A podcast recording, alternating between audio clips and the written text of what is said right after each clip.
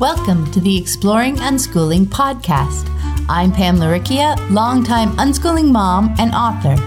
Join me and my wonderful guests for interviews, information, and inspiration about unschooling and living joyfully with your family.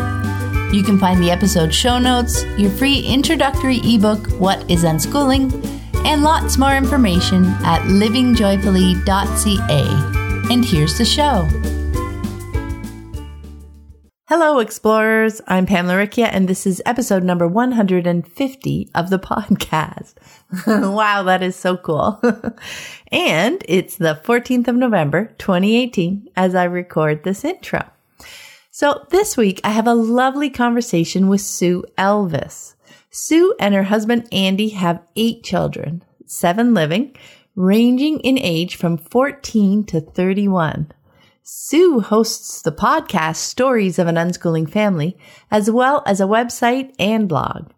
We dive into her family's move to unschooling, the difference between unschooling and unparenting, how unschooling has grown into a lifestyle for the whole family, what has surprised her most along the way, and lots more. As a personal update, I want to mention that registration for the fall 2018 expedition of the Childhood Redefined Unschooling Summit closes next Tuesday, November 20th at midnight. Here's what one of our participants, Alice, shared. The Childhood Redefined Summit is just such an incredible experience. No matter where you are on your unschooling journey, whether you're just starting out or many years in, you will not regret taking advantage of the opportunity to have these three amazing women at your fingertips. The combination of their experience and insight, together with their open hearts and the ongoing support they provide, is truly priceless. See, the summit is not us sharing a map to the world of unschooling with step by step directions for you to diligently follow but you are definitely signing up for an incredible journey.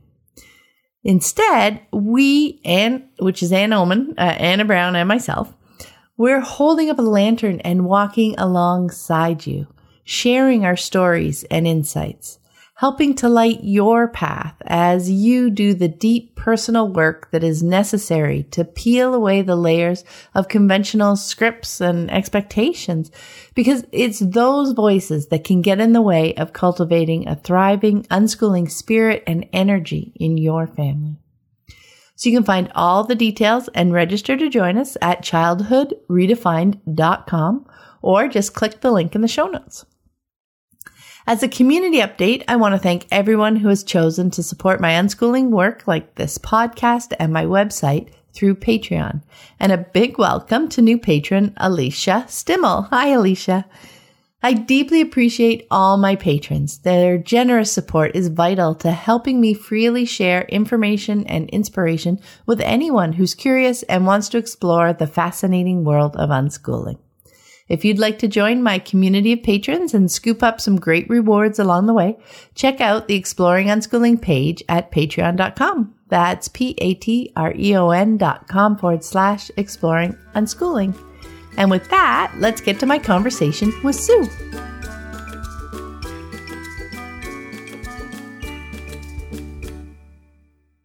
Welcome. I'm Pam Laricchia from livingjoyfully.ca, and today I'm here with Sue Elvis. Hi, Sue. Hi, Pam. Hi. Sue hosts. This is really exciting for me.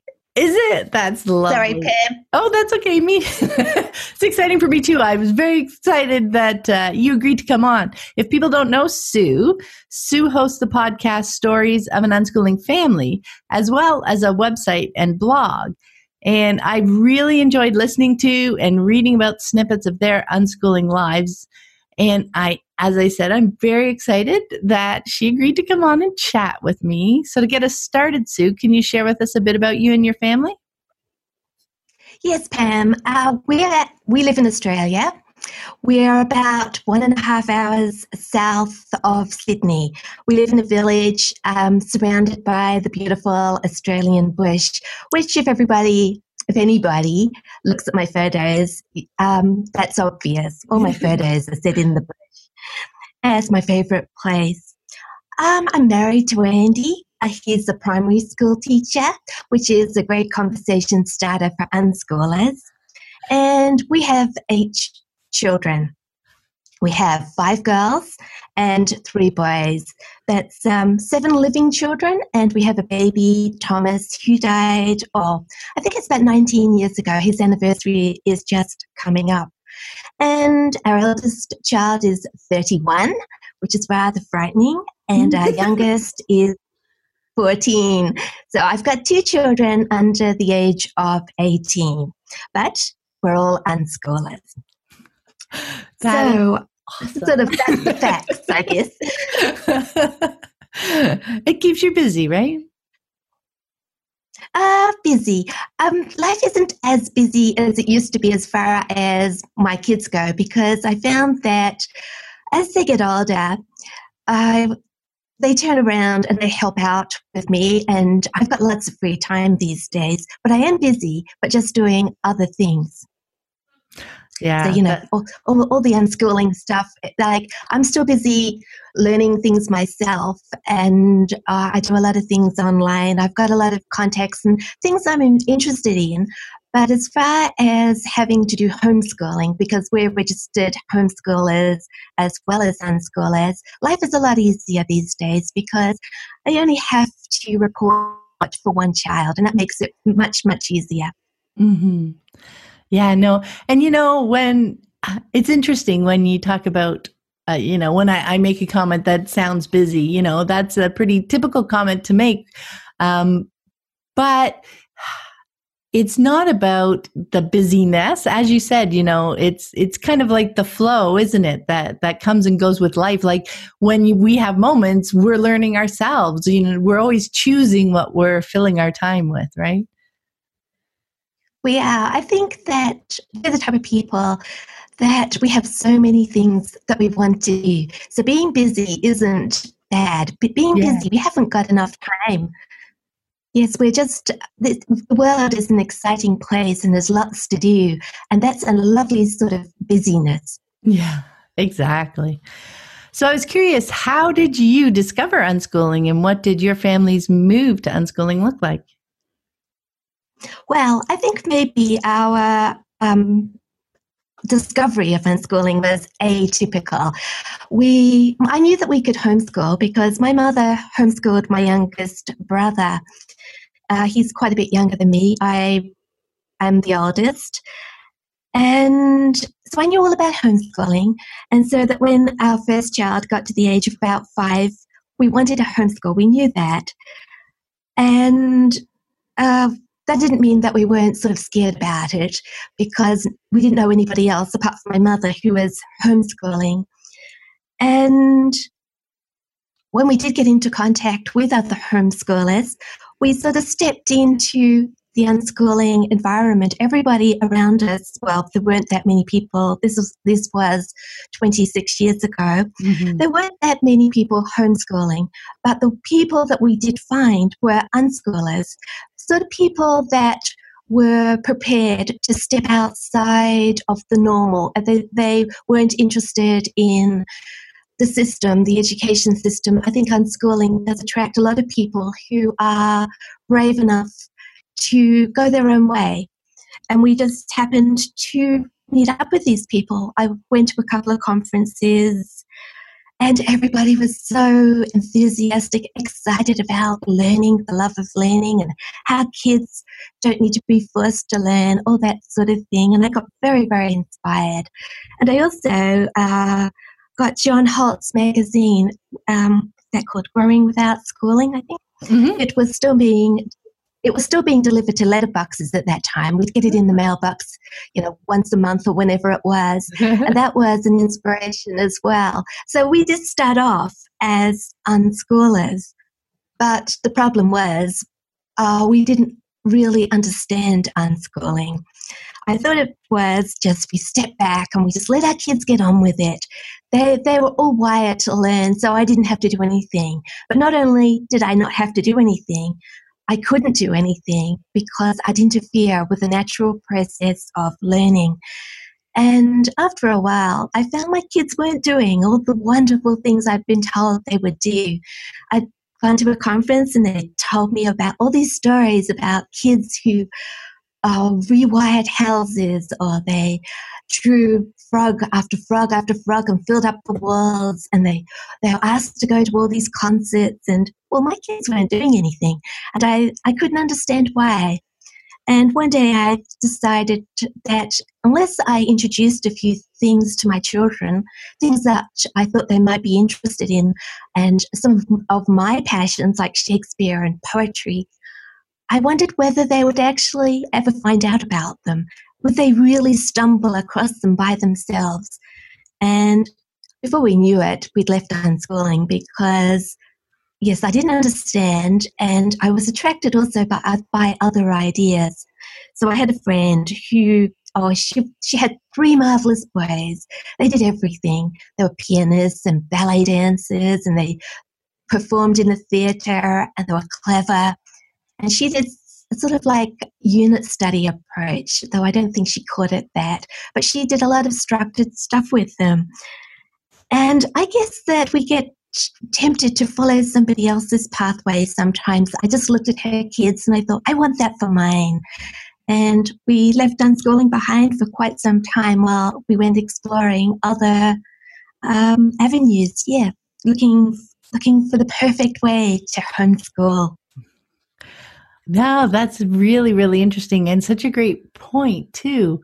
Um, you know looking back now you start you've come to realize what it was that was was missing and and we're going to get into that a little bit later as well in the conversation right but it's yes. such a great point you know that when you're learning and, and figuring this stuff stuff out and you're connecting with people and you're seeing um, what they're doing and seeing their kids in action you know it's all learning for ourselves isn't it and and learning for our children in that um, we're figuring out ways to engage with the world and explore the things that we're interested in eh?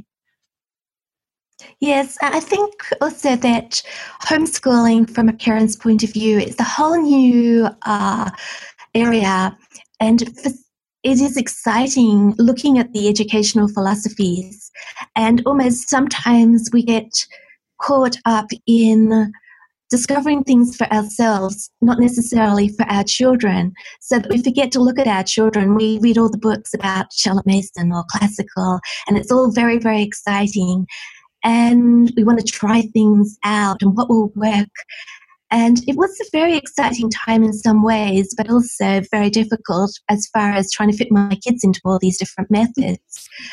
Uh, if you understand that, it just uh, that's a that's a, such a great point, Sue. Right? That that when we're doing all this research and reading about them all, we're all looking at them through our lens, right? And seeing how we imagine our family fitting into it, and then we get this lovely picture in our head of what we think it's going to look like if we do it this way, or we do it this way, or we do it this way. And then, like you said, then you're you're kind of picking one and trying to get your kids to fit into it, right?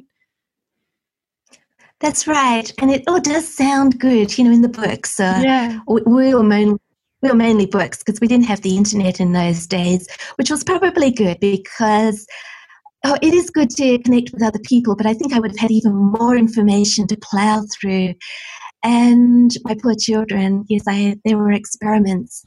We would depend from one thing to another and back again, and yes, they were happy for a certain length of time, and I was happy because we started off and a new method was exciting, but it didn't take long for the uh, the you know for things to fall apart again.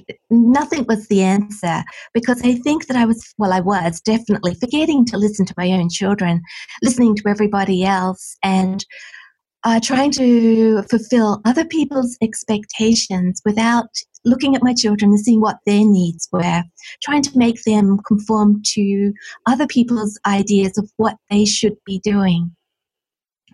So, what was kind of uh, what was it that that brought you back to unschooling? Uh, getting fed up of going around and around the circle, I think. and so our family life was falling apart because when children aren't happy Uh, when I wasn't happy, the children weren't happy. I was making them do things. And they would say to me, But mum, why do we have to do this? And in the end, I stopped and I thought, Well, why do they have to do it? It doesn't really make much sense. And I guess that was the point where I started thinking that there must be something better, not another method, but uh, listening to my kids and working it out for ourselves. But I, I wanted something that, well, I, we had to do something that didn't cause the battles between us because our relationships were oh, just disintegrating. Also, I had babies and toddlers and older children, and I couldn't fit them all into my life. And I used to be called the dragon mother because I used to get so overwhelmed. I'd boil up inside, and my kids could see that I was going to explode. And oh, I'd rush outside and sit out there and think about things. My poor kids. I just look up at, at them through the window. They'd be looking at me. And I was thinking, there must be something better than this. I'm not the mother I want to be for my kids, but I do love them so very much. This is not the way life should be. And that's when we stopped uh, trying, well, I stopped trying to conform my children to somebody else's ideas. And yeah, we didn't actually look for another method. I just sort of stopped doing the things that were causing us all the problems. But we, they sort of fell away one by one until we were happy that the things were working for us. Wow. But I didn't know we were unschooling. That yes. was the next I step down the track. I just yeah. No, I was going to say, I love that you were just taking things away that weren't working, right? Just like, okay, that's not, that's not working. That's not working until you ended up in a place you were comfortable with. And then it was later on that you're like, hey, this meshes with unschooling.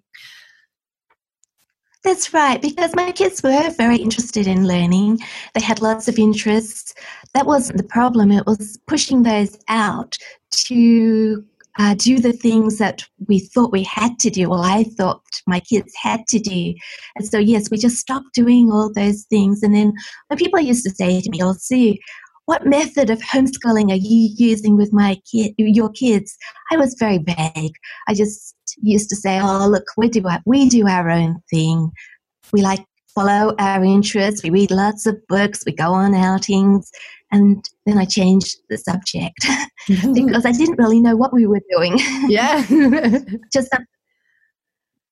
and it wasn't until oh maybe I don't know eight or nine years ago I was reading Suzie Andres's uh, homeschooling books. Um, what they called um, homeschooling with gentleness and a little way of homeschooling, and I suddenly realized that what we were doing did have a name. Other people were were doing it, we were unschooling. And from that experience, it makes me feel that unschooling isn't sort of something that you you read a book about and then put the steps into action like you would Charlotte Mason. It's very, very natural that this is the way our kids are supposed to be learning.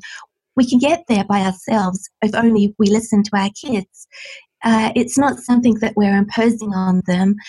They they're just naturally wired to learn. And if we listen and respond and help them, we will get to unschooling that way. I love that because, yeah, that's to me, that is the essence of unschooling, right?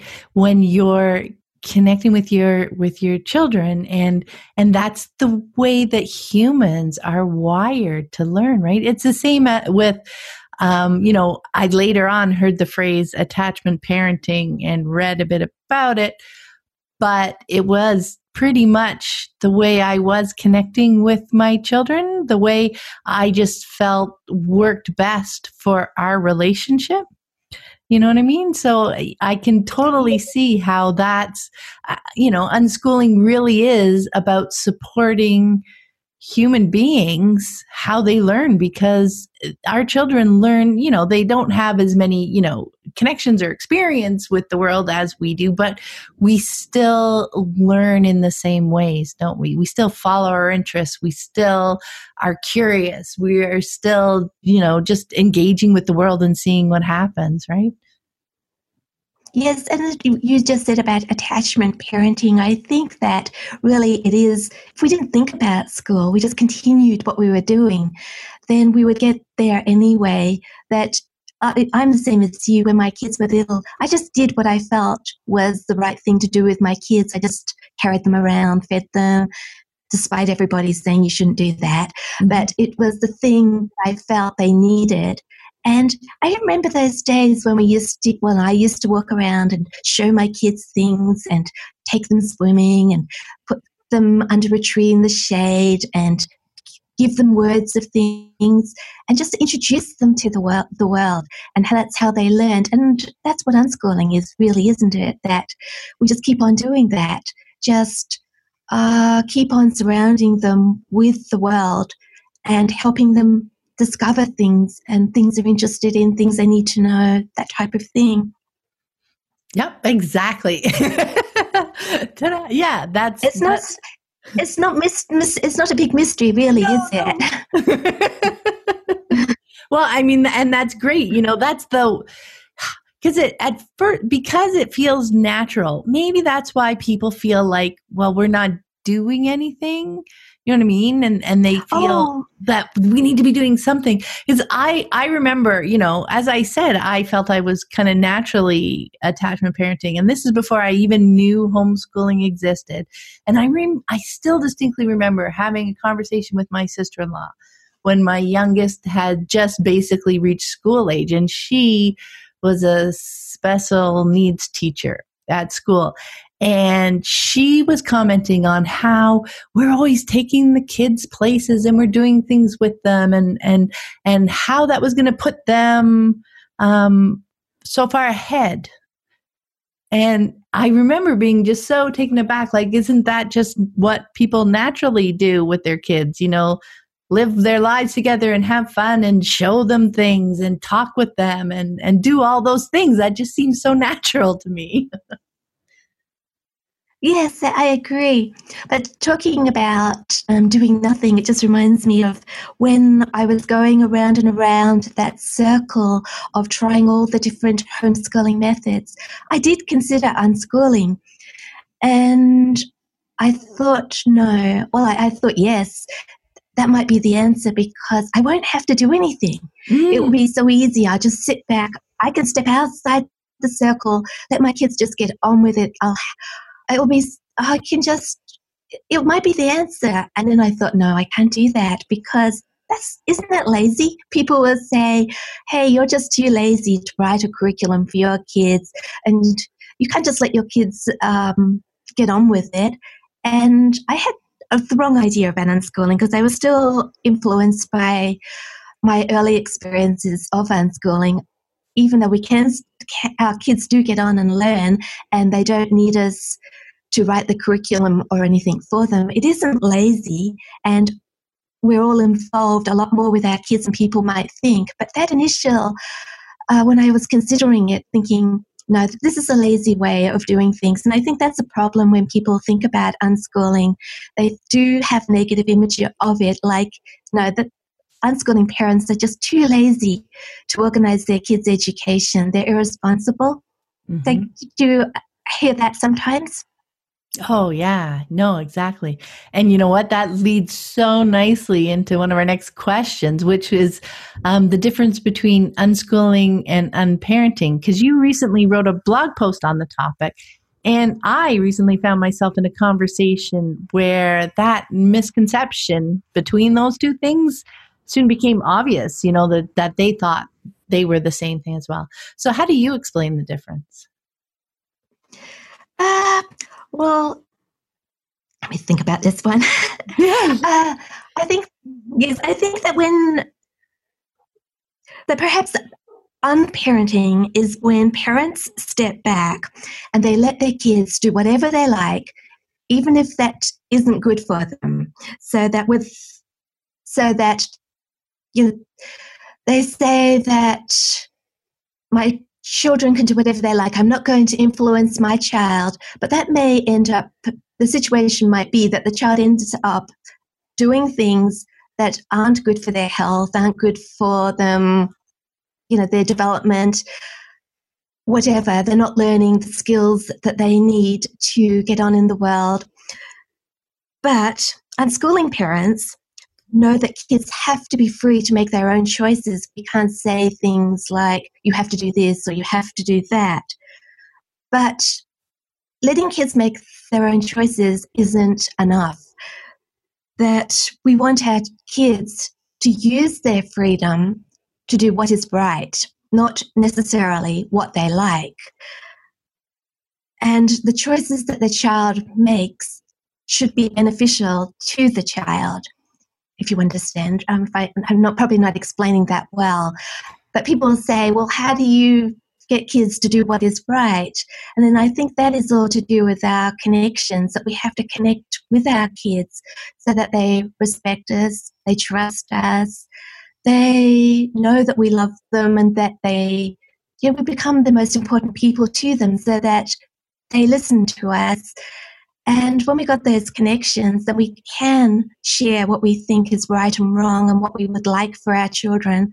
And they do listen to us. So they have the choice, but they're going to make choices, we hope, because kids do make mistakes and so do we all. Yeah. But on the whole, kids will make the right choices for themselves. And that might be sometimes making the right choice which benefits somebody else rather than themselves. But yeah, I yeah. probably haven't explained that very well. Oh no, I mean that's how I. To, yeah, it makes sense to me. It's it it is you know them making it, the the when you say the right choices, eh, totally, and it's it's the right choices for them in the moment. But as you say, we're there with that connection, right? So we're involved in their conversation as they're as they're analyzing, as they're picking, as they're choosing. We're there, you know, when they make a choice to chat with them about what happened from that. You know what I mean? So that they're gaining and processing real experience from that. And, uh, you know, to me, the unparenting thing tied in with the, the lazy aspect, you know, lazy parenting, when people think of unschooling as, like you had said before, you thought, oh, I could, you know, just sit back and let them do their own thing, right?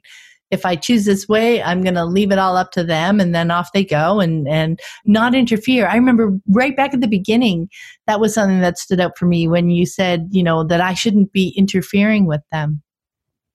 Connecting with them and talking with them is not interfering, right? That's engaging with them. That's, that's having a relationship with them versus, you know, leaving them on their own to figure everything out. That's not, that's not fair to them either, right? No, I like that word, engaging. I think that um, maybe some people think that unschoolers can't give their opinion to their children, or of course, we listen to their opinions as well. But that whole thing of being able to talk, we talk all the time about everything, mm-hmm. and to have those conversations where we're not lecturing and we're not telling our kids this, that, or the other, but we're just swapping ideas and listening to each other and learning from each other because sometimes I learn from my kids, you know, especially now they're teenagers and they've been thinking a long time. They know a lot about unschooling and learning and life. And sometimes I am very surprised about what they come out with. The, and especially as they're children, you know, you, sometimes we think that we know better because we're the adult, but they're the person that's learning. They're the person uh, that knows what's important to them. They, they know how they learn best. And I think sometimes we forget to actually go and listen to our kids and discover some answers from them rather than from other people or ourselves or the internet or whatever. We stop, forget to stop and listen to our own children. Oh, I know. And it's amazing what what you you learn from them, right? The the insights, the things that they put together, the connections they make, the observations they make. It you know, it's spectacularly fun to chat with them, isn't it? Oh, very much. It's such a privilege. Quite sometimes when I'm writing, I will stop and I will say to my kids, Hey, I'm writing about this. What do you think? And they come out instantly with something that I can use, something I think, wow, that's a wonderful insight. Uh, yes, they, mm. they they're really cluey. You know, they they think about things. I think in some ways our kids know more about things than we do. We're still, I don't know about you, Pam, but I'm not not really these days, but a lot of us are held back by our upbringings, our ideas that we've accumulated along the way. But our unschooling children aren't held back by those things. Absolutely. yeah, right. That I mean that's and that's part of our choices too, to have a different kind of relationship with them. We're not piling on all those different kinds of um, expectations and judgments on them because that's the other thing I was going to mention when we talk about engaging with them and having conversations with them and and like you said before like having real conversations where we can share our opinions the difference is that I think when people first hear about unschooling that is so confusing for them is is you know you know you're talking to your kids and then your kids are deciding what they're going to do is because our conversations aren't loaded with those judgments and expectations, like, okay, we're having a conversation, but you can hear from the tone of my voice what choice I want you to make. But no, we're actually um, having that conversation, helping them um, explore what they think and what they see and what their choices are. And we're doing that in support of them instead of trying to subtly control them. Does that difference make sense? Yeah. Yes, it does. I think a lot, we are very good as humans, as parents, uh, by not saying a lot so that people can't point the finger at us and saying, well, you said this or you said that, and you'll say, well, I didn't say that. But we can give the subtle messages by our body language or our tone of voice or whatever. Mm-hmm. Our kids know when they can trust us and well that the trust yes we need to be able they need to be able to trust us as well as we need to be able to trust them they know when we have some sort of uh um, you know when Agenda. we're not really listening to yeah that's right that's the word i quite often forget the words i want to use i think it's as getting older no, that's a hard thing if I'm writing a blog post, I do a bit of Googling. I think oh, I've got this sort of word. Now I've, i do a bit of Googling to get the synonyms. Uh, I, I do go to the thesaurus and have I a look. I live in my thesaurus. Because yeah, you know, so, I want to get just the right word, right? I know what sort of the right word is, but there I go to get the one that has just the right um, tone of what I'm trying to communicate, right? Because words are important, body language is important, tone is important. All of those ways of communicating as clearly as you can um, are important, aren't they? They are. And you came to my help then with the word agenda because that's the perfect word. Hmm. Yes, we have our own agendas, but we don't always admit it. Oh. Yeah. So yeah, conversations with kids aren't they so wonderful? They are. They they're amazing. And yeah, I'm I yeah, for years, like from when they were young teens, when situations would come up, even like situations when I wasn't sure what the next um, choice or move might be, I would go and seek their um, their feedback, have a conversation with them. Um, you know, not particularly say what would you do or whatever you know because they're not me right but it's to get their feedback to see how they see it because as you said they don't have a lot of the filters um, that we have ingrained in us from our upbringing that is a huge part of deschooling working through those even just to be able to recognize when you know different um, things from our past are influencing the way we're seeing things now. Like so often, if I was out with my kids and something, eh, and I saw something happen with them, I would feel more defensive or something than they would because I would have all my history behind me and but they were just in the moment and and they saw they saw it so much more clearly than I did. I think that's really wonderful that not usually the parent child relationship is very much one way. But I have found that my kids are helping me learn and they're giving me suggestions, and looking at the world through my eyes, trying to yeah, help me with my situation just as much as I'm doing it for them. It's a, a, a family thing, mm. so that I often talk to them about things that are bothering me, and they always have something interesting to say. And that, that's a wonderful relationship to have, isn't it? Oh, it's a beautiful relationship to have. And it just like you've got a wide range of ages, your children, and and the relationship doesn't change, you know, when they hit 18, does it? It's it's you know, just like when you're as we were talking about before um, to moving to unschooling is really just living the way we were living with young kids this it's the same like right up through into adulthood. When you've developed that you you mentioned trust before. Trust is a huge thing with me and and that's what you're developing with them um, when you're not bringing like that overlay of judgment and expectation um, you develop that trust that you're there to happily help each other out right Yes, I think that going back to when we were, I was swapping between homeschooling methods, I had no trust. My children could not trust me. Mm-hmm. There was no trust there whatsoever. And I think a lot of, when I talk to people who are beginning unschooling, that the need to build up that trust, not only so that we, we always talk about trusting our children, but they have to be able to trust us as well. And that's a big thing that they deserve our trust and sometimes we've they can't. Yeah they can't trust us. It takes time doesn't it? Yep. Yeah it's developing real trust not you have to trust me because i'm your parent or you should trust me because i'm your parent. Like to show that you are trustworthy by the way you are re- in relationship with them right Yes, we talk so much about how, we find it hard to trust our kids, but we don't talk so much the other way around about whether we are trustworthy. Yeah, and that's that's such an important piece.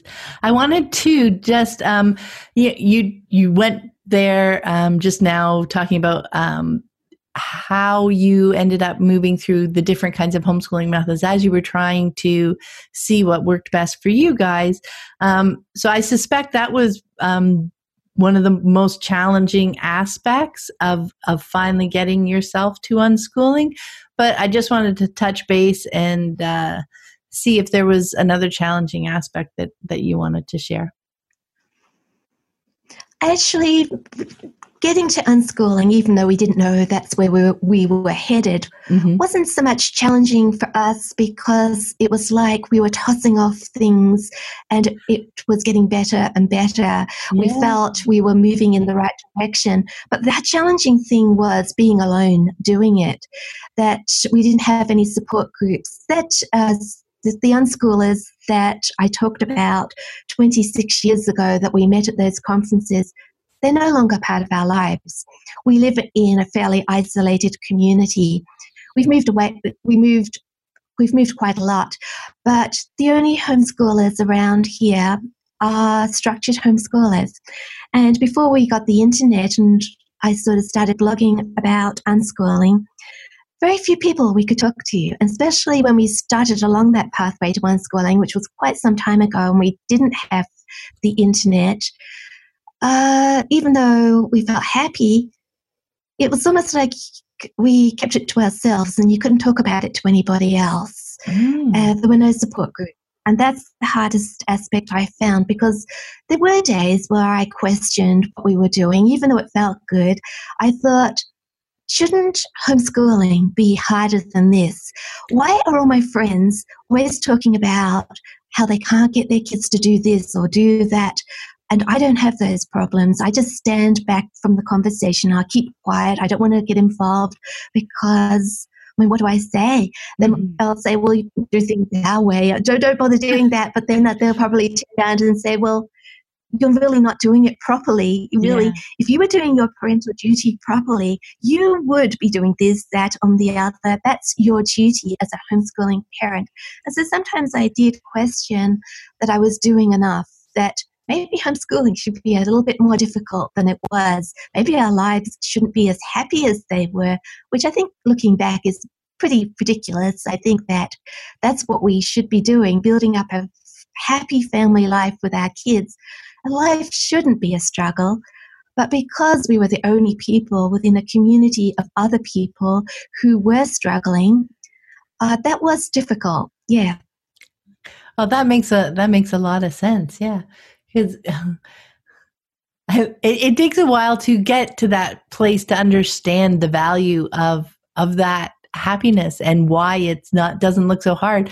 And, I, I love that. I remember you know those first couple of years when we began unschooling and i would end up you know in um in groups you know of friends et cetera et cetera and and not really mentioning what we were doing because i i felt i would really need to defend it and like you said you were on your own and it didn't have a lot i didn't have enough in-depth understanding of it like it was going well and it made sense oh, experience that's it understood it but without enough experience to really you know own that truth does that make sense?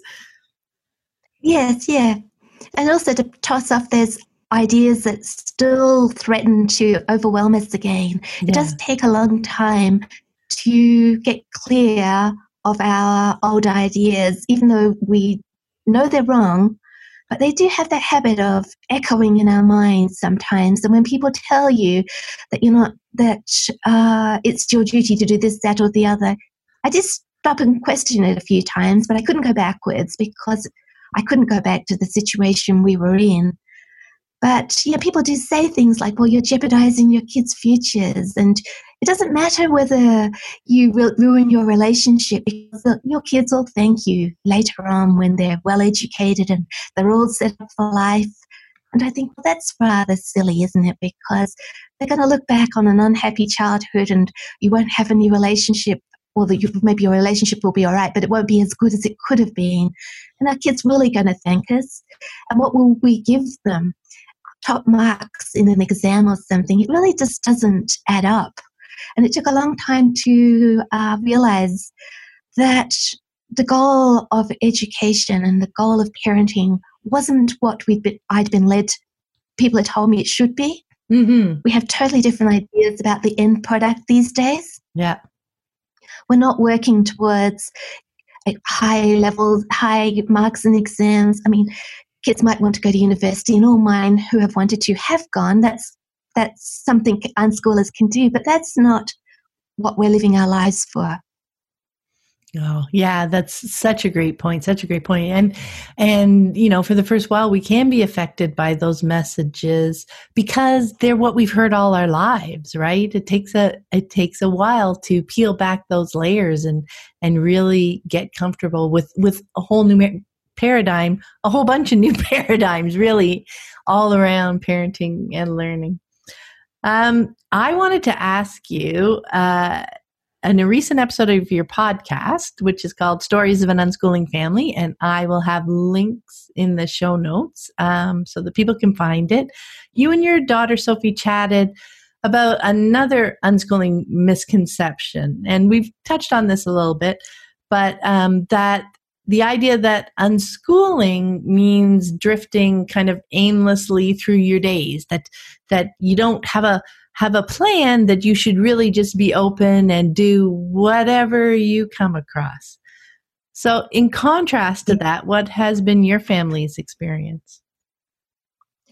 Well, it took a while to get past that aimlessly drifting through your days misconception because you, know, the, you hear so many stories on the internet about unschoolers who just stay up late, get up the next morning, drift through their days. I mean, I don't think there's anything wrong with staying up late. Some people are night owls, mm-hmm. but uh, that's not that. That's not the problem. Um, but here's so many negative stories about people who don't really have any goals in with their day. They just go from one thing to another. But and so for a long time we thought, well, perhaps we're not in schooling properly because we've got so many things we want to do and not enough hours. And yes, I was talking to Sophie oh, several weeks ago about this, and we were talking about how, um, because I didn't fill up her days with lots of things that I wanted her to do, she had plenty of time to explore her own interests, her own passions, discover things that she liked doing, things she was good at, all her talents. And then and because I didn't also give her things, goals that she had to achieve, she took on her own challenges. She found out things that she was liked doing, things she was good at. She set herself challenges.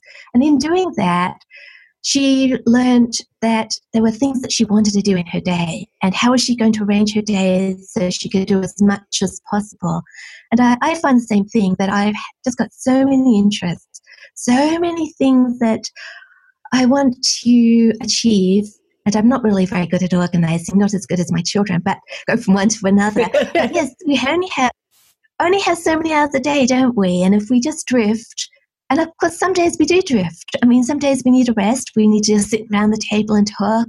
It's not go, go, go. But we've all got, within my family, we've all got so many ideas, so many things we want to do that we get up in the morning and we, the first thing we say is, What are we going to do today? Mm. What are you working on? And then we all go our own ways and start working, or we might work together. But yes, we're certainly not drifting. And I, we've talked about how if we do drift, we waste time. But I mean, we waste wasting time sometimes good because I've also talked about how we don't have to be busy every single moment of the day. Wasting time in inverted commas is something we all should do more of. Mm-hmm. But we also have to, if we want to achieve anything, we have to look at it and say, well, I've got to work on this a bit today, or how am I going to get where I want to go? That type of thing. So we're always talking about those sort of things. How, how are you getting on with this? How are you getting on with that? What are you going to do today? And that's exciting in itself. Watching each other's uh, goals get accomplished, helping each other um, achieve things, working on things together. It's just very, very exciting, I think. And they're mm-hmm. all things that we want to do, things that we feel that we have the talents or the interests in, which is totally different to being busy doing schooling or homeschooling, things other people tell you that you have to do. Oh, exactly. I love that because I really uh, enjoyed the conversation around drifting aimlessly. The point that you made at the beginning there, where you kind of felt, um, are we really unschooling? Because we're, you know, we're doing this and we want to do this and we want to accomplish this and you know we're organizing things um, to accomplish our goals etc uh, the misconception that that unschoolers be i think it goes back to um, you know not telling them what to do and the conventional ins- assumption that if you don't tell people what they should be doing children or adults. They don't do anything right? That yes. that's i think what might give people the impression that that well they're probably they're just drifting through their days because they don't have goals.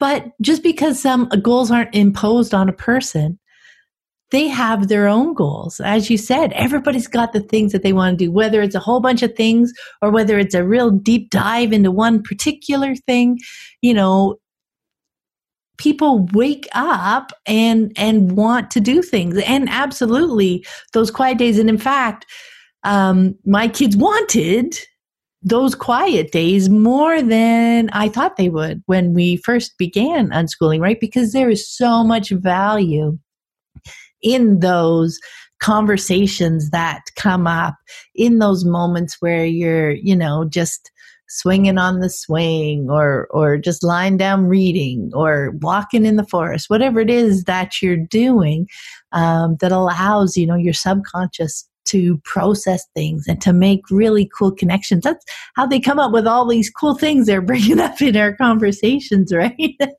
But yeah i mean yeah, I think have that- goals right they do, and you're saying there about processing. We need quiet times for processing. I think that's another problem sometimes with unschoolers, that when kids are busy, busy, busy, uh, involved with their projects, when they're, we can see them doing something, and it's very, very exciting, and then all of a sudden they might drift into a quiet time, mm-hmm. and nothing really sparks them any for, for a while.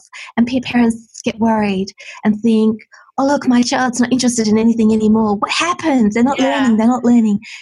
And how that after a while, uh, we all do it. We we rise again, we get excited again, and we're off again. And those in between like troughs are just a natural part of learning about because we're conditioned by the school system that you have to go to school every day and work hard between these hours and there's never that time to go down and come back up again you have to perform every single day of the school year but it doesn't really happen in real life that way ah, Absolutely. I love that. And I think that's something that's so awesome for the kids to experience and learn you know through through their childhood and and their teen years is to because even they can get to a point where they're like hmm nothing's really catching my interest anymore.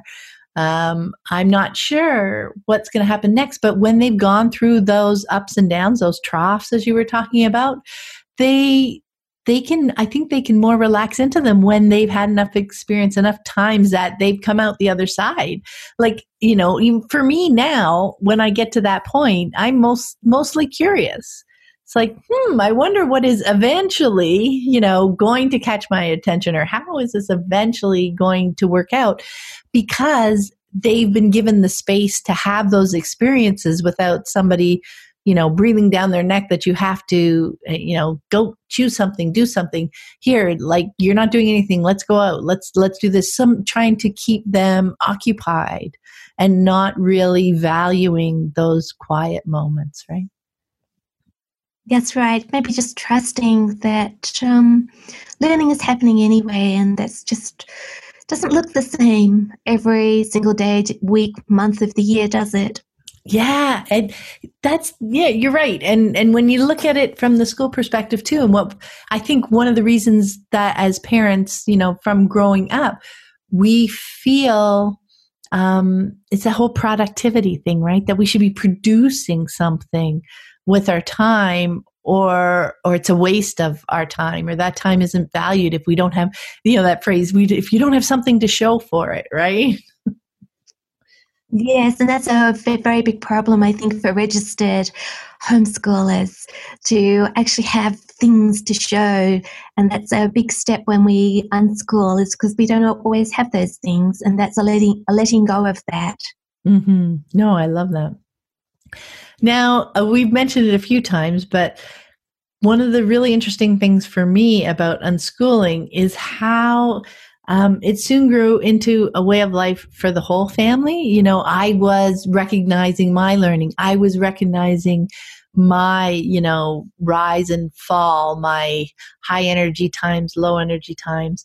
Um, it became intricately woven into every aspect of all our lives. Unschooling did.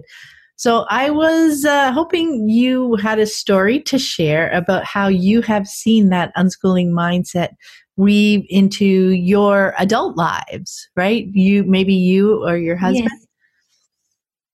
Yes, I'll tell you the story of my husband, Andy. He, we got married straight out of uni. We actually uh, got married on the very last day of our university degree courses, and I guess this put a bit of pressure on my husband. He had to find a job quickly, mm-hmm. uh, have family support, and he got a safe and secure job. Well, the first job he could get went into a safe and secure career in business and was in that job for 25 years before he was made redundant one day. And he came home and he just looked so lost. And I was just so sad about the whole thing how people can just throw people away when they have given their all to something. And he did give his all to his job, even though he didn't particularly like it, but he's the sort of person who that, that's not an excuse. He would just mm-hmm. do his best. And that was the turning point for him because he came home and he was looking for a new job and as quick as he could because I mean we had seven children. I'm not sure we had maybe six children at home then. And uh, I said to him, "Look, Andy, this is your turn. Why don't you follow your dreams, go back to uni and do what you really wanted to do right at the beginning? Why don't you go and do your Master's of Teaching and become a school teacher? Which might sound really strange for an unschooler to become a school teacher, but I, I do think I've worked my way through this one, even though we would never send our children to school. The school teachers are necessary because no, not everybody is going to do what we are doing. And there are so many children out there who are in need of a good, caring teacher. And that's the sort of person my husband is. is. He is interested and cares about kids. And at first he just said, Oh, I couldn't do that, Sue. You know, we've got the family. We, so we all had a family meeting. Um, I said, Well, Dad, you know, what do you think about Dad going back to uni? Would have to live really frugally for a long time. But I think it's his turn to follow his dreams. And all the kids, Yes, yes, Dad, you got to do that, Dad. So he applied to do a Master's of Teaching. And went off to uni. I think he was a bit apprehensive because it had been 25 years or so since he was at uni doing his bachelor's of uh, science. And university education has changed a lot. Now it's all online and, you know, it's very computer based. And I think we had one computer per the um, the department at uni, it, uh, we certainly didn't have PCs and we certainly didn't take our computers to university and put them on our laps and record all our notes and everything. Yeah. And I said, all in, Eddie, you'll do fine, you'll do fine. And also, he was going to be one of the older students, but he, he had courage. He thought he could do it. We were behind him. He went off to uni and he was there for two years getting his master's. Well, he got to the end of the course and we got this letter one day, and it said, um, We'd like to congratulate you. You're on the Dean's list. And Daddy said, The Dean's list? What's the Dean's list? And we found out that it was the top 10% of the students, the, the, the top 10% of the of the students of their marks, you know, they, they'd achieved the, in the top 10%. Yep. And he thought, oh, well, that's okay. And then a few days later, he got another letter saying, uh, you, we, congratulations, going to award you the Dean's Medal. And that's the top 2%. Wow. And we couldn't believe it. couldn't believe it at all. And and he said, Well, look, I've got to go and collect this medal on, on this particular day. Will you come with me? He said, Well, go. I'm sure they're not going to give it to me. We're going to get there and they're going to say, I'm very sorry. We didn't mean Andy Elvis. We meant somebody else. No, I'm sorry. So we laughed about it all the way there. We got there. And when we got to the desk, there, there was his all his information, his name tag and everything, and it appeared he was getting the Dean's Medal. So I sat there, very proud wife, he got his Dean's Medal. But the medal wasn't the important thing. What we learned from that was that when you're passionate about something, when you're really interested in what you're learning and you have a goal you want to achieve, learning isn't a problem at all. He didn't know that medal existed. He went back as a mature age student. He didn't even know how to do. Oh, he was very uh, good with computers. He used them with work, but for, for educational purposes for his course, he had to learn lots of skills about oh, forums and chat rooms and reporting and all that. And yeah, he got the Dean's Medal. And my kids, you know, they were just so proud of my husband. It was like turning the tables. Instead of us being proud of our kids, they were proud of him. And I think they, he gave, gave them a vision of anything is possible. Follow your dreams, do what you really want to do. Uh, you might not have the same job for the rest of your life. You don't have to do something secure and safe, though maybe some people think teaching is, but it wasn't secure and safe option for his middle years. It might have been at the beginning. Uh, that is never too late to learn. Um, that, and also that when we learn, we don't have to learn everything when we're children or teenagers. We can learn when we have a need. And my husband learnt so much because he had a need in you know his middle years. He wanted to do something. He learnt the skills he was passionate. He went on. He got the Dean's Medal. Um, yeah, and we encouraged him. We had to trust a lot because our life changed a lot over those two years. But it was a wonderful two years as well because we had a house full of learners. I had another son who was at uni. My, I'm not sure if my uh, my daughter Imogen was also at uni at that time, but we had unschoolers, you know, registered homeschools. We were all learning. And we'd all get up every morning, talk about what we were learning for the day, what our plans were, encourage each other, help each other out. My husband would ask my kids about something to do with the computer because they'd done online learning. And yes, we just, it brought us really close together and taught us a lot about family and learning and life and how you don't have to make up your mind about your life's job when you're a teenager, that you can change, you can learn new things along the way, and you can succeed with whatever you want to do if, if you're interested enough, if you're passionate about what you want to do. So I guess those are the, the, the example, the, what, the lessons we learned from um, my husband's experience of going back to uni and becoming a school teacher. it's so funny when when you know you you start with that. He went to university to become a school teacher. But yes, that's an, an amazing story with how that just completely wove into your lives, right? That's awesome. An unschooling story about a school teacher. Yeah. Yes, it's a good talking point.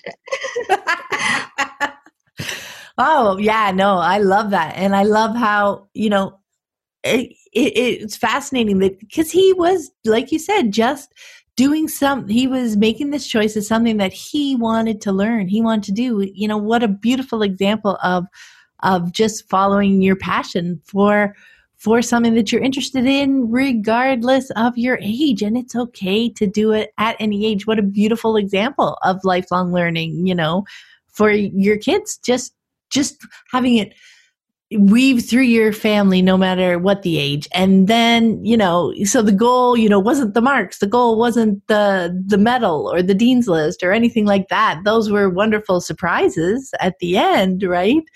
But yeah he didn't even know they existed did he No, that's right. And I think it's a good, good story for people who are worried about cramming things into kids yeah. as much as possible, thinking that they're not, this is their one and only opportunity to learn. Of course, mm. it's not. We learn when we have a need, and anybody can learn. Yeah, that's spectacular. Now, our last question. I'm very excited to hear. What has surprised you most about your family's unschooling adventures? Well, I guess that we set out to find the perfect way to educate our kids, and we were surprised to find out how unschooling took over our whole lives. Ah. And we have learned so much about ourselves, uh, you know, not just our children, but each each of us has learned a lot about ourselves and each other. And I think the thing we've learned the most about is unconditional love how that has drawn our family so much so close together that in accepting each other accepting each other's talents each other's goals are helping encouraging trusting each other not worrying about mistakes but forgiving each other that type of thing that we learnt to love each other without condition. And that has really brought us very very uh, strong bonds to, you know we're, we're a strong family. And i think that is the most surprising thing. I never thought that when we set out on this journey 26 years ago that the end product would be love would be our family. I thought maybe well educated children. I didn't think we'd all get involved in our own learning as well. The things that we've all been able to achieve and to see everybody develop as a person. So the, the relationship's there, but also it is so exciting seeing each individual person in the family blossom to use their talents to become the people they can be. And that, that's sort of a lifetime process. But yeah, we're at school growing up, I didn't feel that I was anyone very special at all. I wasn't popular. I was told I didn't have any particular talents uh, I was clever enough, but there was nothing, nobody gave me the opportunity to discover what I was really interested in, nothing that made me feel excited. And I feel that everybody in our family is excited about who they are, what they've got to share, and not only within the family, but we want to go with uh, outside the family. And see what we can do with our talents, share them with other people. And because we've got a strong family home base, we can go out there in the world, support and encourage each other. And who knows, you know, what else we will do. Uh, it's just an exciting journey, I think, and it's one that's not going to end uh, unlike homeschooling, ends you know age 18. This unschooling journey is just going to keep on going and going. And even though my kids are getting older, and I am not no longer going to have um, children under 18 for, for very much longer, you know, another four years, and my youngest daughter will be 18. But who knows what's ahead? I think we don't know, do we? That the opportunities that come up we cannot see. We go places that we have never imagined. And that's what's exciting, I think. Wow. Yeah. That that was beautiful, Sue. And I love that that it, it's the excitement, right? It's the openness, the of we don't know what's gonna happen, right? It's it's an adventure. We're we're just open to what crosses our paths that we find interesting. And I loved how you talked about how they are, you know, excited to be themselves. What a great story, you know, juxtaposed with your experience growing up, right? That that when we're in school in that we're you know, doing the same things as everybody else and we have to follow this path, we don't have that time to discover who we are and what makes us unique and the things we find interesting. And even, you know, one thing I love seeing over the years with my kids, the different things that they found interesting but then noticing the thread of of what's uniquely them that that flows through all of those interests right? There's just a little something in each one. It's like that's why that particular child found that interesting and that and that. You can see those connections, can't you? You can, and I think it's very sad that when we are temp- we could be tempted to uh, make our kids be who we think they are, and then when we let them be themselves, uh, it's just remarkable. You know that each and every one of us has so much to offer. And if we are allowed to be the people we are, um, yeah, it's, it's, exciting, but where will we all go? And I think that's, I, I've come to terms with the fact that I'm not that bad a person after all. That, you know, that, that sounds terrible, but leaving school, leaving uni, I felt like I was a disappointment to everybody. I mean, I got the marks I needed, but I didn't fulfill people's expectations. People wanted me to do this, that, and the other, and I didn't. And now, unschooling, I feel just like my children, I have something to offer, and I'm not that bad after all, that I have a place in the world. You know, you understand that? Oh, me? Absolutely. it's what a way for us to discover ourselves too, right? It's, it takes away that measure, um, you know, because I remember when I even when I left work to to stay home with the kids, it that was one of the biggest pieces. You know, how am I going to? Who am I now? Right? Because I was just so used to measuring myself uh, by that conventional yardstick, right? Of of accomplishments, of that productivity. Um, but it was just just amazing how we too as we work through those layers we can discover who we really are and the ways that we uh, the things we love to do the interests that we have and the way we we shine. And and parenting being one of those interests that that we discover right? And and ways to connect with our kids and just appreciating and loving that we can just live with our kids. Like you said, one of the most surprising things was how this was really, when we started, a question of how we were going to educate our kids, right? What were we going to replace school with if they weren't going to go to school? And that it grew into being how we choose to live our lives, right? Yes, yes. Well, thank you so, so much for taking the time to speak with me today, Sue. It was so much fun. Thank you. It has been a lot of fun for me, Pam. I must say I was a little bit apprehensive. I've been stepping outside my comfort zone here, but it was something that I really wanted to do. And listening to your podcast, I knew that you would make it easy. You are so warm and friendly. And I thought, yeah, I'll be all right. Pam will make sure that I'm okay. And I have to say, it's been absolutely wonderful talking to you and so glad that I had the courage to do this. So thank you. Oh, thank you so much, Sue. I really appreciate it. And I had so much fun. I'm glad you did too. And it's morning there, isn't it? As I see it's getting dark out here in Canada. yes, we have um, just started our day. We oh. started talking, about eight o'clock this morning. So, yes. we got the whole day ahead of us. Oh, yay. Well, have a wonderful day, Sue. Thank you so much, Pam. I really appreciate it. Thanks for listening. I hope you found it helpful. You might also like the backlist episodes at livingjoyfully.ca forward slash podcast. While you're there, be sure to check out the second book in my Living Joyfully with Unschooling series, Free to Live Create a Thriving Unschooling Home.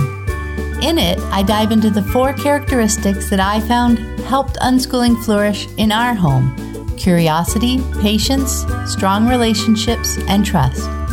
One reviewer wrote, Really enjoyed this short and sweet book. It has marvelous one liners, and though I'm not an underliner, I found myself underlining on every page.